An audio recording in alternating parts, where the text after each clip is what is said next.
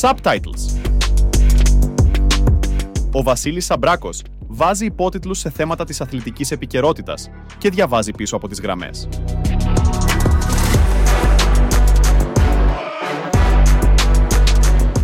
Προσοχή! Το περιεχόμενο είναι αυστηρός ακατάλληλο για κάφρους.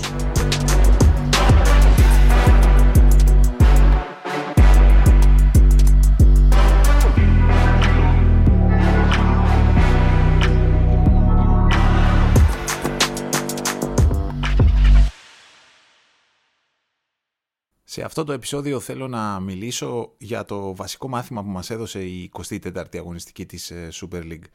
Την ε, υπενθύμηση ότι όταν μια ομάδα έχει συνέχεια, όταν δουλεύει για καιρό με τον ίδιο προπονητή και πάνω κάτω το ίδιο γκρουπ ποδοσφαιριστών, τότε είναι ικανή να αντέχει και με όρους φυσικών δυνάμεων, να αντέχει στις εντάσεις τις οποίες θέλει να αγωνίζεται, να συμπεριφέρεται, είτε όταν έχει την μπάλα είτε όταν δεν την έχει την ε, μπάλα και να αντέχει και σε, στο κομμάτι της ποιότητας του παιχνιδιού που παρουσιάζει.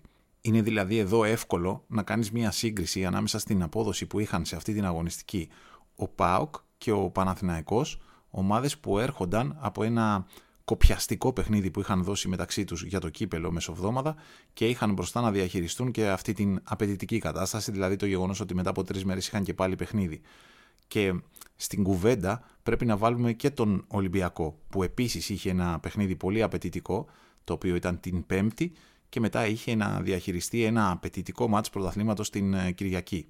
Αν κανείς έκανε την σύγκριση στην απόδοση που είχε ο Πάουκ στο Αγρίνιο απέναντι στον Πανετολικό και ο Παναθηναϊκός στη Λεωφόρο απέναντι στην Κηφισιά, θα έβλεπε ότι η μία ομάδα, ο Πάοκ, δεν έμεινε από δυνάμεις και αντίθετα ανέβαζε την ένταση στο παιχνίδι του και όταν είχε την μπάλα και όταν δεν είχε την μπάλα στα πόδια του στο τελευταίο κομμάτι του παιχνιδιού απέναντι στον ε, Πανετολικό, ενώ αντίθετα ο Παναθηναϊκός ήταν μια ομάδα που από την αρχή του παιχνιδιού δυσκολεύτηκε με τις εντάσεις.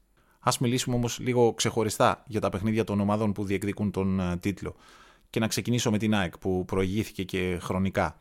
Τώρα που έχει μπροστά του αρκετές ημέρες για να φτιάχνει ένα πλάνο παιχνιδιού ο Ματίας Αλμέιδα και να μπορεί να δίνει όση σημασία και όση ενέργεια χρειάζεται και εκείνος και οι συνεργάτες του, όλο το group δηλαδή, στον ε, προσεχή αντίπαλο, η ΑΕΚ έκανε μια πολύ μελετημένη εμφάνιση στην ε, Λαμία απέναντι στην τοπική ομάδα.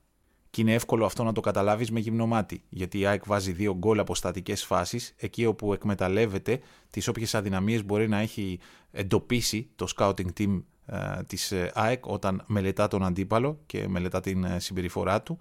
Και είναι σαν να πηγαίνει η ΑΕΚ προετοιμασμένη για να παίξει πάνω στις αδυναμίες του αντιπάλου και να προσπαθήσει να τις εκμεταλλευτεί. Το ίδιο θα πω και σχετικά με την τοποθέτηση που είχε η ΑΕΚ όταν έκανε επιθέσεις πάντοτε έχοντας στο μυαλό της την αμυντική της μετάβαση. Δηλαδή το τι θα κάνει, πώς θα λειτουργήσει, ποιοι θα ενεργήσουν αν χαθεί η μπάλα για να κάνουν άμεσο pressing και να ε, επανακτήσουν την κατοχή και πώς θα μεταβούν στη φάση της άμυνας στην περίπτωση που ο αντίπαλος αποφύγει το άμεσο pressing και βγει στην επίθεση. Η ΑΕΚ έδωσε σημασία απέναντι σε μια ομάδα που είναι πολύ καλή σε αυτό το κομμάτι, στις ε, μεταβάσεις και κατάφερε με αυτόν τον τρόπο να περιορίσει πολύ την ε, επιθετικότητα της Λαμίας. Το γκολ που πετυχαίνει η Λαμία και χάρη στο οποίο επειδή επένδυσε πάνω σε αυτό βρήκε και ένα καλό διάστημα παιχνιδιού για περίπου 10-15 αγωνιστικά λεπτά συμβαίνει επειδή ένας αμυντικός, ο Ντομαγκό Ιβίντα, κάνει μια λάθος εκτίμηση στην φάση για τον τρόπο με τον οποίο πιέζει τον ε, Μάλτσι με συνέπεια να τον βάλει ο Μάλτσι στην πλάτη του και να δημιουργήσει αυτή την ε, κατάσταση από την οποία βρήκε το ε, γκολ. Η Λαμία, την ΑΕΚ, ανοργάνωτη, δεν τη βρήκε ποτέ κάθε φορά που προσπαθούσε να επιτεθεί. Και αυτό δείχνει το πόση σημασία είχε δώσει στον αντίπαλό του ο Ματίας Αλμέιδα. Προφανώς η Λαμία δεν έχει την ίδια δυναμική όταν δεν βρίσκεται στο γήπεδο ο καλύτερος της παίκτης, ο Καρλίτος. Παρ' όλα αυτά είναι μια ομάδα που έχει την ικανότητα, έχει αρετές και το έχει δείξει αυτό και σε διαστήματα παιχνιδιού που δεν έχει τον ε, Καρλίτος στο γήπεδο. Θυμίζω ότι κατάφερε να κάνει αποτέλεσμα στη Λεωφόρο απέναντι στο Παναθηναϊκό σε ένα διάστημα παιχνιδιού ε, κατά το οποίο ο Καρλίτος, που είχε πετύχει ένα φανταστικό γκολ, είχε βγει από το γήπεδο. Και γι' αυτό λέω ότι ναι, έλειπε ο Καρλίτος, που είναι μια πάρα πολύ σημαντική απουσία για την ε, Λαμία. Όμως, όταν κοιτάζεις το σύνολο της εμφάνισης, καταλαβαίνεις ότι η ΑΕΚ τη Λαμία δεν την άφησε να παίξει. τώρα που παίζει λιγότερα παιχνίδια, που έχει δηλαδή το περιθώριο να ξεκουράζεται, η ΑΕΚ δεν είχε και κανένα πρόβλημα με τις εντάσεις. Διαχειρίστηκε το παιχνίδι, διαχειρίστηκε τις δυνάμεις της μέσα στο παιχνίδι, χωρίς να αντιμετωπίσει πρόβλημα. Σε αυτό φυσικά βοηθούν και οι αλλαγές. Όταν οι αλλαγές είναι αποτελεσματικές, δηλαδή όταν οι παίχτες που μπαίνουν στο γήπεδο έχουν τα παρόμοια χαρακτηριστικά με τους παίχτες που βγαίνουν από το γήπεδο, τότε είναι σαν να αναζωογονείται μια ομάδα και αυτό είναι που της συνέβη της ε, ΑΕΚ σε ένα διάστημα στο παιχνίδι όπου η Λαμία προσπαθούσε μετά το 1-3 να πετύχει και δεύτερο γκολ και να πλησιάσει προς την ε, ισοπαλία. Η ΑΕΚ το διαχειρίστηκε όλο αυτό χωρίς ε, πρόβλημα. Στη μεγάλη εικόνα αυτό το μάτς έχει σημαντικά ωφέλη για την ΑΕΚ, πιστοποιεί την φόρμα στην οποία βρίσκονται αρκετοί ποδοσφαιριστές της. Σε αυτό το παιχνίδι ο Άμραμπαντ και ο Πινέδα ήταν αυτοί που έκαναν τα πράγματα να συμβαίνουν. Φυσικά κανείς πρέπει να σταθεί και στον Ντομπαγκό Ιβίντα που είναι ένας ηγέτης όχι μόνο για την άμυνα αλλά και για το παιχνίδι της ομάδας του γενικότερα. Είναι κάποιος που καθοδηγεί μέσα στο γήπεδο τους ποδοσφαιριστές. Και αν πρέπει κανείς να βρει μια αδυναμία ή κάτι που πρέπει να το αντιληφθεί και να το αντιμετωπίσει ως πρόκληση ο Ματίας Αλμέιδα είναι το γεγονός ότι η ΑΕΚ δεν μπόρεσε να δημιουργήσει μια φάση για τον Εζεκίελ Πόνσε ή ο Πόνσε δεν κατάφερε να βάλει τον εαυτό του σε μια θέση για να μπορέσει να έχει μια ευκαιρία για να εκτελέσει. Και αυτό, επειδή όπως φαίνεται από εδώ και μπρος, η ΑΕΚ συχνά θα ζει χωρίς τον ε, Λιβάη Γκαρσία, είναι ένα ζήτημα που προφανώς θα δημιουργεί κάποιον προβληματισμό στον προπονητή της ΑΕΚ. Πηγαίνω στον ΠΑΟΚ πηγαίνει στο Αγρίνιο ο Πάοκ χωρίς να έχει τα κέφια του τέλεια, διότι έχει χάσει την ε, πρόκριση στον ε, τελικό του κυπέλου. Έχει όμως την αυτοπεποίθηση ότι έπαιξε καλά σε εκείνο το παιχνίδι. Ξεκινάει το παιχνίδι και ο Πανετολικός, η εικόνα αυτό λέει, τον ευνηδιάζει. Ο Πανετολικός δρά με την ε, μπάλα, ενεργή και ο Πάοκ έχει αργές αντιδράσεις. Στο κομμάτι δηλαδή που του αναλογεί μέσα στο παιχνίδι ο ρόλος της ομάδας που αντιδρά, οι αντιδράσεις είναι αργές και κάπως έτσι δέχεται και το γκολ και βρίσκεται πίσω στο σκορ. Και ενώ το παιχνίδι σε μεγάλο διάστημα δεν ρολάρει για εκείνον όπως θέλει, δεν το ισιώνει το μάτς, ο Πάοκ παραμένει συγκεντρωμένος, προσιλωμένος στο σχέδιο που έχει φτιάξει με τον προπονητή του, ήρεμος για τις συνθήκες, και ενώ είναι σημαντική η πίεση που έχει και χάρη σε αυτή την ηρεμία και την συγκέντρωσή του καταφέρνει να κουράσει τον αντίπαλό του και να αρχίσει να βρίσκει στιγμές κατά τις οποίες ο αντίπαλος δεν λειτουργεί τόσο καλά και έτσι ο Πάουκ καταφέρει να τις εκμεταλλευτεί και να πετύχει γκολ. Αυτό όλο είναι ένα πάρα πολύ καλό σημάδι για τον Ρασβάν Λουτσέσκου. Δηλαδή η ομάδα του του δείχνει ότι σε μια στιγμή που πάει λίγο να χαλάσει το μυαλό της ή το κέφι της, επειδή έχει βιώσει έναν αποκλεισμό, έχει χάσει έναν από τους στόχους που είχε στην ε, σεζόν, και ενώ πηγαίνει στο, να παίξει στην έδρα μιας ικανής ομάδας, η οποία βρίσκεται και μπροστά στο σκορ και δημιουργεί και τη δυναμική της μέσα στο παιχνίδι, ο Πανετολικός έχει δημιουργήσει τη δυναμική του στα πρώτα 30 λεπτά του παιχνιδιού. Ο Πάουκ παρόλα αυτά αφενός βρίσκει τον τρόπο να αντιδράσει, δηλαδή εμφανίζει στοιχεία ανθεκτικότητας και δεν χάνει το, το μυαλό του ακόμη και αν το παιχνίδι του δίνει ερεθίσματα που τον εκνευρίζουν παραπάνω. Όπως είναι, ας πούμε, τον κόλ που πετυχαίνει ο Κωνσταντέλιας και δεν μετρά έχει δοκιμασίες μέσα στο μάτσο ο Πάουκ και αποκρίνεται πολύ θετικά. Η κυρίαρχη μορφή για εμένα σε αυτό το παιχνίδι είναι ο Γιάννης Κωνσταντέλιας. Έχουμε πει αρκετές φορές στη διάρκεια της σεζόν όσοι παρακολουθούμε τα παιχνίδια του ΠΑΟΚ ότι αυτό το παιδί μεγαλώνει με την έννοια ότι σε αποφασιστικές στιγμές βγάζει τη φαντασία του και παίζει απελευθερωμένα. Θυμάμαι κάποιους στην αρχή να λένε ότι, αυτό, ότι κάνει λάθος ο Κωνσταντέλιας. Ευτυχώς αυτές οι φωνές δεν έχουν ευνουχίσει τον ποδοσφαιριστή και αυτό σημαίνει ότι και ο προπονητής του δεν τον έχει ευνουχίσει. Με συνέπεια ο Κωνσταντέλιας να συνεχίζει να παίζει με απελευθερωμένη τη φαντασία του ακόμη και στις κρίσιμες στιγμές. Σε αυτό το παιχνίδι ήταν αυτός που έκανε τα πράγματα να συμβαίνουν, ο πιο απειλητικός ποδοσφαιριστής και ο ποδοσφαιριστής που δημιουργούσε πιο συχνά έκπληξη στην αντίπαλη άμυνα η οποία αμυνόταν καλά και ήταν καλά οργανωμένη και άρα σε, ένα, σε μια προβλέψιμη επιθετική ανάπτυξη μπορεί και να είχε ανταποκριθεί θετικά. Εδώ όμως ο Κωνσταντέλιας βάζει τις επινοήσεις του, βάζει τη φαντασία του, βάζει τις τρίπλες, τις πάσες, τις αλλαγές κατεύθυνσης που δεν περιμένει εύκολα ο αντίπαλος.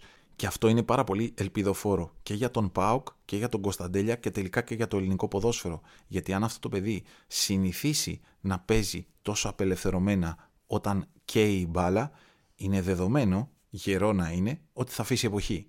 Αυτή η εικόνα του ΠΑΟΚ, μιας ομάδας που έμενε στο πλάνο της και προσπαθούσε να παίξει με τον τρόπο της και έβλεπες καθαρά μοτίβα στην ανάπτυξη του παιχνιδιού, στην επιθετική ανάπτυξη, αν τη βάλεις σε αντιπαράθεση με την εικόνα που παρουσιάζει ο Παναθηναϊκός στο παιχνίδι του απέναντι στην Κηφισιά, καταλαβαίνεις ότι μία ομάδα, ο ΠΑΟΚ, έχει και τις δυνάμεις και το καθαρό μυαλό για να παίξει με τον τρόπο του, ενώ ο Παναθηναϊκός είναι μια ομάδα που μένει από ιδέες κατά την εξέλιξη του παιχνιδιού απέναντι στην ε, Κηφισιά. Τι έκανε σε αυτό το παιχνίδι απέναντι στην ε, Κηφισιά ο Παναθηναϊκός; Καταρχάς, ανέπτυξε επιθέσεις σε χαμηλότερο τέμπο συγκριτικά με τα προηγούμενα παιχνίδια του. Όχι τόσο που να γίνεται ορατό διαρκώς διαγυμνού οφθαλμού, όμως οι παίκτες του Παναθηναϊκού δεν έπαιζαν με την ίδια ταχύτητα προηγούμενων αγώνων τους με τον Τερίμ ε, σε αυτό το παιχνίδι απέναντι στην ε, Κηφισιά δεν είχαν και την ίδια ένταση και στην πίεση προς τον αντίπαλο όταν τοποθετούνταν ψηλά στο τερέν για να προσπαθήσουν με αυτόν τον τρόπο να πάρουν την μπάλα στο αντίπαλο μισό και να εκδηλώσουν επιθέσεις. Δεν ήταν τόσο ε, ενεργοί, τόσο ενεργοποιημένοι, τόσο ε, επιθετικοί κατά την φάση άμυνας. Δεν ήταν τόσο επιθετικοί στις ε, διεκδικήσεις της δεύτερης μπάλας και αυτό φαίνεται στη φάση από την οποία έρχεται η αποβολή του Σέγκεφελτ που είναι ένα από τα πιο κρίσιμα γεγονότα του παιχνιδιού. Είναι διεκδίκηση δεύτερης μπάλας, όπου οι ποδοσφαιριστές του Παναθηναϊκού πηγαίνουν χαλαρά με συνέπεια να βγει αυτή η πάσα ε, προς τον ε, Τετέι που φέρνει τελικά την αποβολή του Σέγκεφελτ. Πιο κρίσιμο όμως είναι ότι σε όλο το παιχνίδι δεν έβλεπες μια καθαρή ιδέα για την επιθετική ανάπτυξη. Δηλαδή δεν είδαμε πολύ παιχνίδι ανάμεσα στις γραμμές, Μολονότι ο Παναθηναϊκός το γκολ το βρήκε με παιχνίδι ανάμεσα στις γραμμές, με αυτή την πάσα του Ιωαννίδη προς τον ε, Παλάσιος. Δεν είδαμε πολλές κάθετες πάσες, θυμάμαι δύο από τον ε, Κότσιρα, θυμάμαι και δύο μακρινές από τον ε, Ρούμπεν Πέρεθ, αλλά αυτή η αριθμή δεν είναι αρκετή για να πεις ότι αυτό ήταν το μοτίβο της επιθετικής ανάπτυξης του Παναθηναϊκού. Ούτε οι δύο φορές που χαμήλωσε στο τερένο Μπακασέτας για να πάρει την μπάλα και να ψάξει να βρει μια πάσα που να περνά ανάμεσα από τις γραμμές ε, τη, της Κηφισιάς για να αξιοποιήσει έτσι την κίνηση κάποιου εκ των συμπεκτών του και να παράξουν με αυτόν τον τρόπο μια ευκαιρία να φτάσουν στο στάδιο της ολοκλήρωσης μιας επίθεσης. Άρα τα όσα είδαμε στο επιθετικό κομμάτι από τον Παναθηναϊκό που ήταν αρκετά για να πετύχει τα γκολ και να νικήσει δεν σε αφήνουν να σκέφτεσαι ότι εδώ είδες ένα πλάνο παιχνιδιού το οποίο βγήκε, λειτουργήσε. Είδαμε στιγμές καλών συνεργασιών μεταξύ δύο ποδοσφαιριστών. Ε, ε, ζήτημα είναι να, να υπήρξε και μια συνεργασία με τρεις ποδοσφαιριστές και είδαμε ατομική ποιότητα η οποία σε κάποιες στιγμές έκανε την ε, διαφορά. Αυτό νομίζω ότι είναι το πιο ανησυχητικό από τη, η πιο ανησυχητική διαπίστωση για τον Παναθηναϊκό από αυτό το παιχνίδι και όχι ο τρόπος που λειτουργήσε από την ώρα που έμεινε με 10 ποδοσφαιριστές. Βέβαια και εκεί, αν κοιτάξει κανείς το πώς διαχειρίστηκε ο Φατίχ Τερίμ την κατάσταση αυτή, τη συνθήκη, δηλαδή το ότι ήταν ε, με 10 παίκτες και έπρεπε να κυνηγήσει τον γκολ για να κυνηγήσει την ε, νίκη, θα διαπιστώσει εκ των υστέρων ότι το πλάνο δεν βοήθησε όσο εκείνος ήλπιζε την ομάδα του να επιτεθεί και να έχει και κάποια σχετική ισορροπία. Γιατί με την επιλογή του να έχει δύο center και να μην έχει να αφαιρέσει δηλαδή προκειμένου να έχει δύο center έναν κεντρικό μέσο, τον ε, Ρούμπεν Πέρεθ, τελικά τον Παναθηναϊκό δεν τον βοήθησε. Με ποια έννοια; Όχι μόνο σε σχέση με την επίθεση, το αν τελικά οι επιθέσει που ανέπτυξε ήταν αποτελεσματικές ή όχι, και άρα αν βγήκε το πλάνο με τους δύο center αλλά και επειδή ο Παναθηναϊκός γινόταν πάρα πολύ ευάλωτος, δεν είχε παίκτη για να πιέσει κάθε φορά που έχανε την μπάλα στην ε, επίθεση, με συνέπεια για την κυφισιά να είναι πιο εύκολο να βγάλει φάσεις με πιο μεγάλη στιγμή την ε, ευκαιρία που έχει με τον ε, Μπιφουμά. Αντίθετα, οι αλλαγές βοήθησαν πολύ τον ε, Χωσέ Λουίς Μεντιλίμπαρ να υποστηρίξει την ομάδα του στην προσπάθειά της για να νικήσει τον Αστέρα Τρίπολης. Εκεί έχουμε έναν προπονητή ο οποίος μας λέει εκ των υστέρων ότι δεν τα πέτυχα όλα στις επιλογές που έκανα για την 11 και έχει το θάρρος και την αυτοπεποίθηση να μιλήσει δημόσια για αυτό αν κάνουμε ένα βήμα πίσω, ο Ολυμπιακός, όπως έλεγα στην αρχή, είναι μια ομάδα που ερχόταν από ένα απαιτητικό παιχνίδι. Εδώ έχουμε έναν προπονητή ο οποίος είναι καινούριος, ο οποίος δεν έχει προπονήσει για καιρό την ομάδα του και άρα δεν έχει καταφέρει, δεν έχει προλάβει να τη φέρει στο επιθυμητό επίπεδο φυσικής κατάστασης προκειμένου να μπορεί να αποδίδει το αγωνιστικό μοντέλο του μέσα στο παιχνίδι. Ένα μοντέλο παιχνιδιού που είναι πολύ απαιτητικό σε φυσικές δυνάμεις, γιατί ζητάει από την ομάδα του να είναι πάρα πολύ πιεστική όταν δεν έχει την μπάλα στα πόδια και να είναι και γρήγορη στην επιθετική ανάπτυξη. Άρα, έχουμε έναν προπονητή μερικών ημερών, ο οποίος δεν έχει προλάβει καν να φέρει τους ποδοσφαιριστές του σε, στην επιθυμητή φυσική κατάσταση, την ε, κατάσταση που απαιτεί το δικό του παιχνίδι ο οποίος έχει και ποδοσφαιριστές που βρίσκονται σε διαφορετικές στάθμες. Δηλαδή δεν είναι όλοι από το καλοκαίρι στον Ολυμπιακό για να έχουν ε, ακολουθήσει τους ίδιους κύκλους ε, προπονητικά και να βρίσκονται σήμερα στο ίδιο σημείο. Διότι ο Ολυμπιακός έχει αποκτήσει ποδοσφαιριστές τον Ιανουάριο και αρκετοί από αυτούς είναι μέσα ήδη στο rotation και αρκετοί από αυτούς έπαιξαν και στο συγκεκριμένο παιχνίδι. Και ποδοσφαιριστές που δεν βρίσκονται μαζί από το καλοκαίρι είναι ποδοσφαιριστές που δεν βρίσκονται στο ίδιο επίπεδο φυσικής κατάστασης. Όλο αυτό λοιπόν είναι πολύ απαιτητικό. Όλο αυτό δεν το αντιμετωπίζει ο Ματίας Αλμέιδα στην ΑΕΚ, ούτε ο Ρασβάν Λουτσέσκου στον ΠΑΟΚ. Και δεν θα το αντιμετώπιζαν ακόμη και αν είχαν κάνει αρκετές μεταγραφές τον Ιανουάριο. Διότι θα είχαν έναν κορμό με μεγάλο αριθμό ποδοσφαιριστών που δουλεύουν μαζί από το καλοκαίρι και άρα θα ήταν σχετικά πιο εύκολο να βάλουν και τους υπόλοιπους μέσα στην εξίσωση και να παρουσιάζουν μια εντεκάδα η οποία μέσα άκρες θα έχει πάνω κάτω το ίδιο επίπεδο έντασης όποιοι και αν βρίσκονται στο σχήμα εκείνη τη στιγμή. Για τον Ολυμπιακό ήταν πολύ ενθαρρυντική διαπίστωση ότι οι ποδοσφαιριστές έμειναν στο πλάνο, έμειναν στον τρόπο που ο Μεντιλίμπαρ ήθελε εκείνοι να λειτουργούν όταν έκαναν επιθέσεις, δεν έχασαν δηλαδή το μυαλό τους παρότι το σκορ δεν ήταν ευνοϊκό. Αυτή ήταν η κύρια διαφορά στην απόδοση του Ολυμπιακού συγκριτικά με την απόδοση του Παναθηναϊκού. Ότι ο Παναθηναϊκός στο τελευταίο διάστημα του παιχνιδιού δεν έπαιζε με ηρεμία, δεν έπαιζε με συγκέντρωση. Έπαιζε με τον εκνευρισμό μιας ομάδας της οποίας δεν της βγαίνει τίποτα στο παιχνίδι και η οποία έχει λόγους για να ανησυχεί για το αν θα τα καταφέρει επειδή παίζει με παίκτη λιγότερο δεν είναι μια αγωνιστική από την οποία βγάζεις συμπέρασμα σχετικά με το τι θα συμβεί στο εγγύς μέλλον αυτή η 24η αγωνιστική. Είναι όμως μια αγωνιστική που σου δείχνει ότι η ΑΕΚ και ο ΠΑΟΚ, ομάδες που δουλεύουν από την προηγούμενη σεζόν με τον ίδιο προπονητή, είναι πιο όριμες στη δεδομένη στιγμή και άρα μπορούν να αντιδρούν καλύτερα στις ε, δοκιμασίες. Είναι μια αγωνιστική που δείχνει ότι ο Ολυμπιακός έχει πλέον έναν προπονητή ο οποίος αρχίζει να βρίσκει λύσεις, είναι πρακτικός δηλαδή και γι' αυτό μέχρι τώρα είναι και αποτελεσματικός. Και ότι ο Παναθηναϊκός έχει αλλάξει τον τρόπο του συγκριτικά με, το, με τα πρώτα παιχνίδια με τον Φατίχ Τερίμ. Παίζει με λιγότερη ένταση, που δεν είναι καθόλου εύκολο να ξέρεις εσύ που παρακολουθείς από μακριά γιατί συμβαίνει αυτό. Δηλαδή, αν συμβαίνει επειδή οι ποδοσφαιριστές δεν μπορούν να ακολουθήσουν στο τέμπο που ζητάει ο Τερίμ ή επειδή ο Τερίμ το έχει διαπιστώσει αυτό και πλέον δεν ζητά το ίδιο τέμπο που ζητούσε στον πρώτο καιρό. Όμως όταν χάνεται το τέμπο και χάνεται και όλο, όλη αυτή η προσπάθεια του Παναθηναϊκού να παίξει από τον κεντρικό άξονα, μια προσπάθεια που τη βλέπαμε στα πρώτα παιχνίδια του Τερίμ, ξαφνικά ο Παναθηναϊκός δεν έχει ένα πολύ καθαρό αγωνιστικό σχέδιο. Αυτό, αυτή είναι η αίσθηση που μου μένει από τα τελευταία παιχνίδια του Παναθηναϊκού με τον Τερίμ. Και για το τέλος αυτού του επεισοδίου θέλω να μοιραστώ τη χαρά μου για την νέα διάκριση του Κωνσταντίνου Τσιμίκα με την Λίβερπουλ. Καμαρώνω πολύ για αυτό το παιδί. Θεωρώ ότι είναι ο καλύτερος πρεσβευτής του ελληνικού ποδοσφαίρου στην ε, δεδομένη στιγμή και εύχομαι να είναι γερός και να συνεχίζει να ζει όλο αυτό που ζει, που μοιάζει με όνειρο για κάθε ποδοσφαιριστή και πόσο μάλλον για έναν Έλληνα ποδοσφαιριστή και να συνεχίζει να μας ε, δίνει λόγους για να χαιρόμαστε και να τον καμαρώνουμε. Μέχρι την επόμενη φορά, να είστε καλά.